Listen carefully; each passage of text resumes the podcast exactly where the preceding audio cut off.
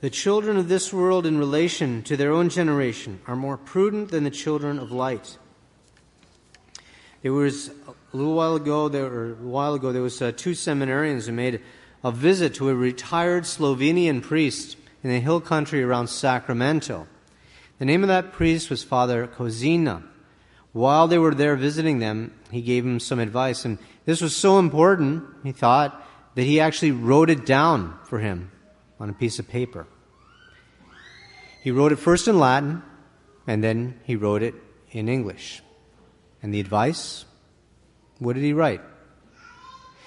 He said in Latin, Quid quid agis, prudenter agas, et respice finem, which translated is, Whatever you are doing, do it prudently, and look at the end. The priest that gave this advice was Father Kozina. He had lived years ago in Slovenia. He lived there with his three sisters, his older brother, and a younger brother who was named John, who was paraplegic. And he himself had gone at that moment, at that time, to study at the seminary. In fact, his seminary experience was a little different than these other seminarians' experience. He recalled riding on his bike the, uh, the communist shooting machine gun bullets between his spokes.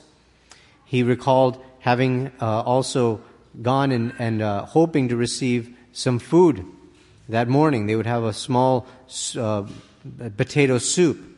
And this they rejoiced over because they were actually able to study a little easier that day.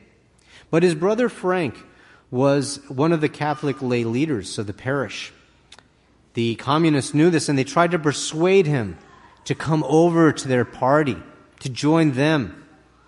They, they first offered many things, but then they turned to threatening him. His response was, You dare to tell me that you are fighting for the liberation of our country?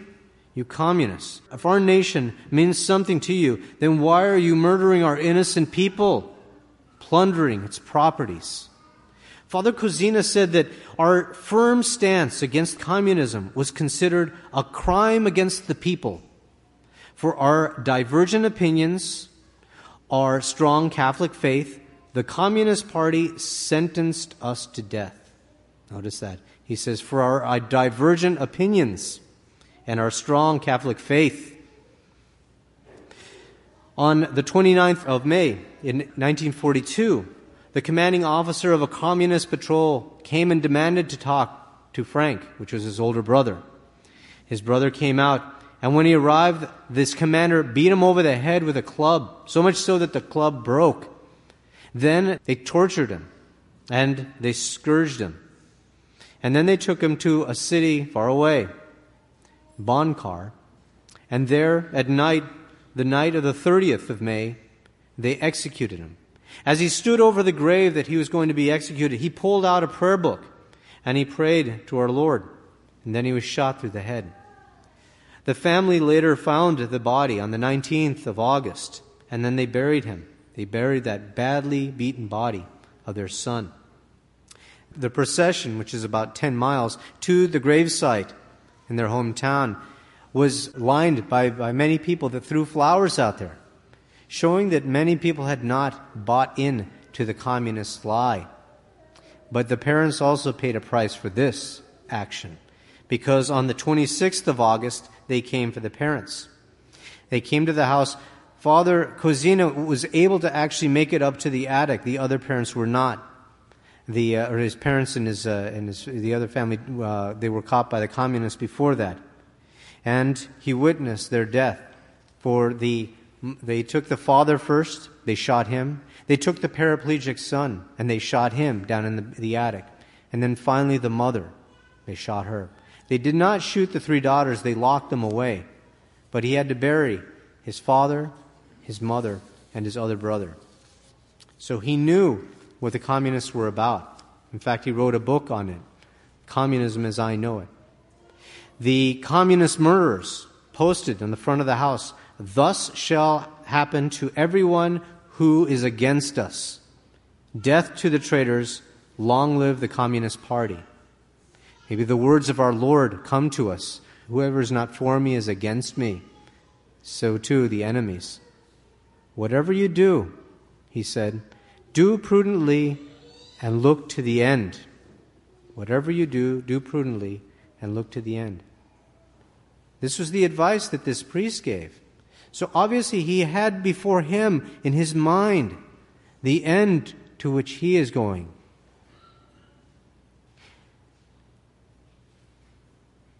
These words are nothing other than what is found in Holy Scripture.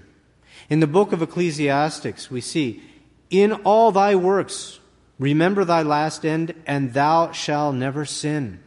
Remember thy last end, and thou shalt never sin. Where are we going? What's our end? Why has God created us? What's the purpose for us being here? This is the only question that we should be asking ourselves when it comes to anything that we're doing. St. Thomas in the Summa Contra Gentiles says, they are to be called wise, who orders things rightly and govern them well. Now the rule of government and the order for all things directed to an end must be taken from the end. For since the end of such a thing is good, a thing is then best disposed when it fittingly orders us to that end. St. Thomas Aquinas. So the thing properly that orders us to the end is considered good. If it leads us away, it's bad. If it leads us to Him, to our proper end, then it's good. So this is the wise man. The wise man orders things to his end, whereas we know the foolish man does not. Many have placed smaller ends before them, but not that ultimate end. And they might be called wise in the world's eyes. People who make great amounts of money. People who achieve in this world. They might be considered wise in this or that or this area. A politician might be considered wise if he knows what to say to get the vote. But if that ultimate end is not reached, he's a fool.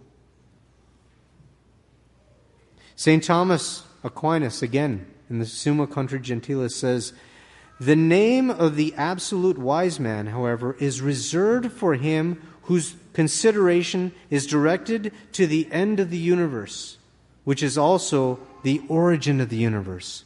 We came from God and we return to him. But the first author, St. Thomas goes on to say, but the first author and mover of the universe is an intellect.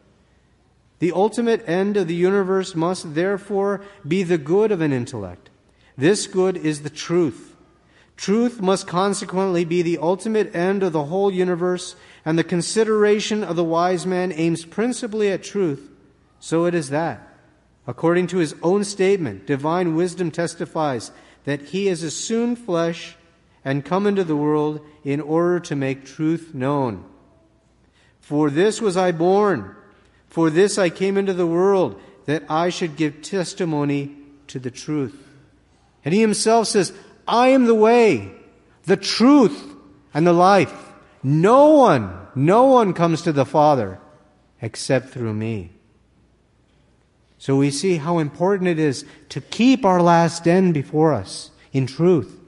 St. Thomas Aquinas in his Summa Theologica says, Now man is more than ever separated by God by unbelief, because he has not even true knowledge of God. And by false knowledge of God, man does not approach him, but is severed from him. He has not even true knowledge of God, and by false knowledge of God, man does not approach him. So we see how important it is to have the faith. In fact, another part of Saint the Summa, he says, "It is written," quoting Hebrews eleven six, he that cometh to God must believe. Now, the original state of the angels and man was one of approach to God. Therefore, they had need of faith. St. Thomas Aquinas. So, apart from seeking that last end, we see that there is another job that wisdom is, wisdom has, and that is to correct errors. For he says, St. Thomas, as it belongs to the wise man to meditate especially on the truth, belonging to the first principle, and to teach it to others, so it belongs to him to refute the opposing falsehood. St. Thomas Aquinas. Those two offices teaching the truth and opposing the falsehood. So it's not wrong to oppose false falsity when we see it. It's the action of a wise man, the action of he who seeks his proper end. So we considered a little bit the end. Whatever you do, do it prudently and look to the end. So let's consider prudence. Prudence, after all, directs them those things properly to that end. And there are three essential parts of prudence taking the right counsel, making the right judgments, and then acting appropriately. Those are the three essential parts. And you'll see this in all sorts of prudence. You'll see this in military prudence. For somebody who is about to go on a long patrol, they want to make sure that they have the right amount of food with them, the water that they need. They want to make sure they have the ammunition. They take counsel from those around them. They have that foresight. And then they make certain judgments. They have that, that caution of avoiding those places which would be ambushes to them where they could expect the enemy. They would even place all sorts of on call targets. These things they would do because they were preparing for what is there before them. This is military prudence. How much more should we have for our last end? How much more should we have for our last end if we wish to reach our last end? The prudent then man asks himself, What am I doing? to reach my last end? Am I looking into a vocation which will bring me to my last end? Am I avoiding those places, those people, those things which will take me away from my last end? Am I being prudent towards my last end? Am I keeping my last end in mind? Enduring those sufferings or continuing in some action, keeping that last end before me? And we see that there's many worldly prudent men out there. For example, we see the wrestler, how he fasts so he can make weight, and not just a church fast, which is one meal and two smaller meals, complete fast, even from water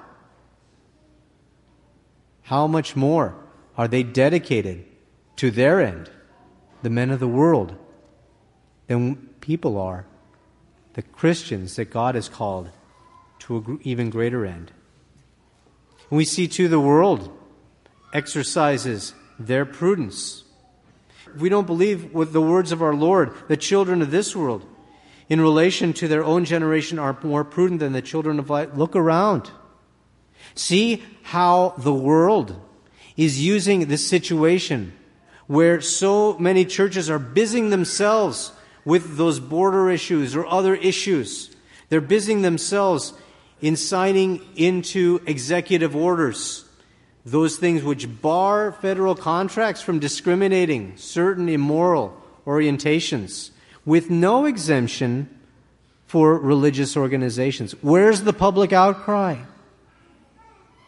Are we too busy on other things rather than these things which will come back and bite us and they will cause our persecution?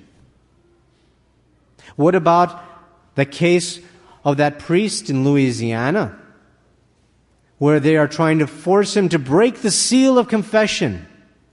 Imagine that, the government who has no say in the internal forum of the confession they want to place themselves above God Himself. Where's the public outcry?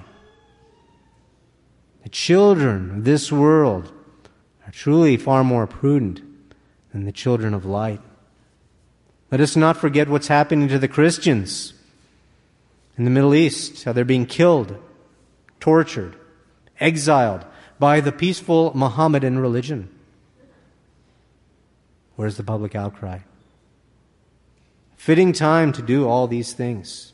The children of this world, in relation to their own generation, are more prudent than the children of light. In the months to come, we ourselves might face many persecutions. Do we have our last end in mind? Are we keeping our last end in mind in everything that we do? Are we ordering the very things that we do to that last end? Are we being prudent? Father Kozina passed away in on second the second of April of this year. But before he did, he spoke to some priests, and he said these words to them We priests should not only remind ourselves of Christ's counsel. If anyone wants to be a follower of mine, let him renounce himself and take up his cross and follow me, and be close to Jesus, the eternal high priest. We should be close also to his mother and to our mother, Mary who is the Immaculate Mother of God and our shield against this mysterious darkness. In her motherly tenderness and love, Mary, our mother, has given us a most precious gift, her beloved Son, who is the light that shines in the dark and light that darkness could not overcome. May our Lord Jesus Christ, the light of the world, scatter the darkness of sin and restore peace and courage in our priestly hearts. Let his love, through the intercession of his and our mother, Mary, dispel all fear and confusion and shine brightly in our hearts for the greater glory of God and the salvation of our immortal souls. Father Kozina faced much darkness around him, but he kept his one end in mind, and he prudently ordered those things to that last end. Whatever you are doing, do it prudently and look to the end. Immaculate Heart of Mary, pray for us.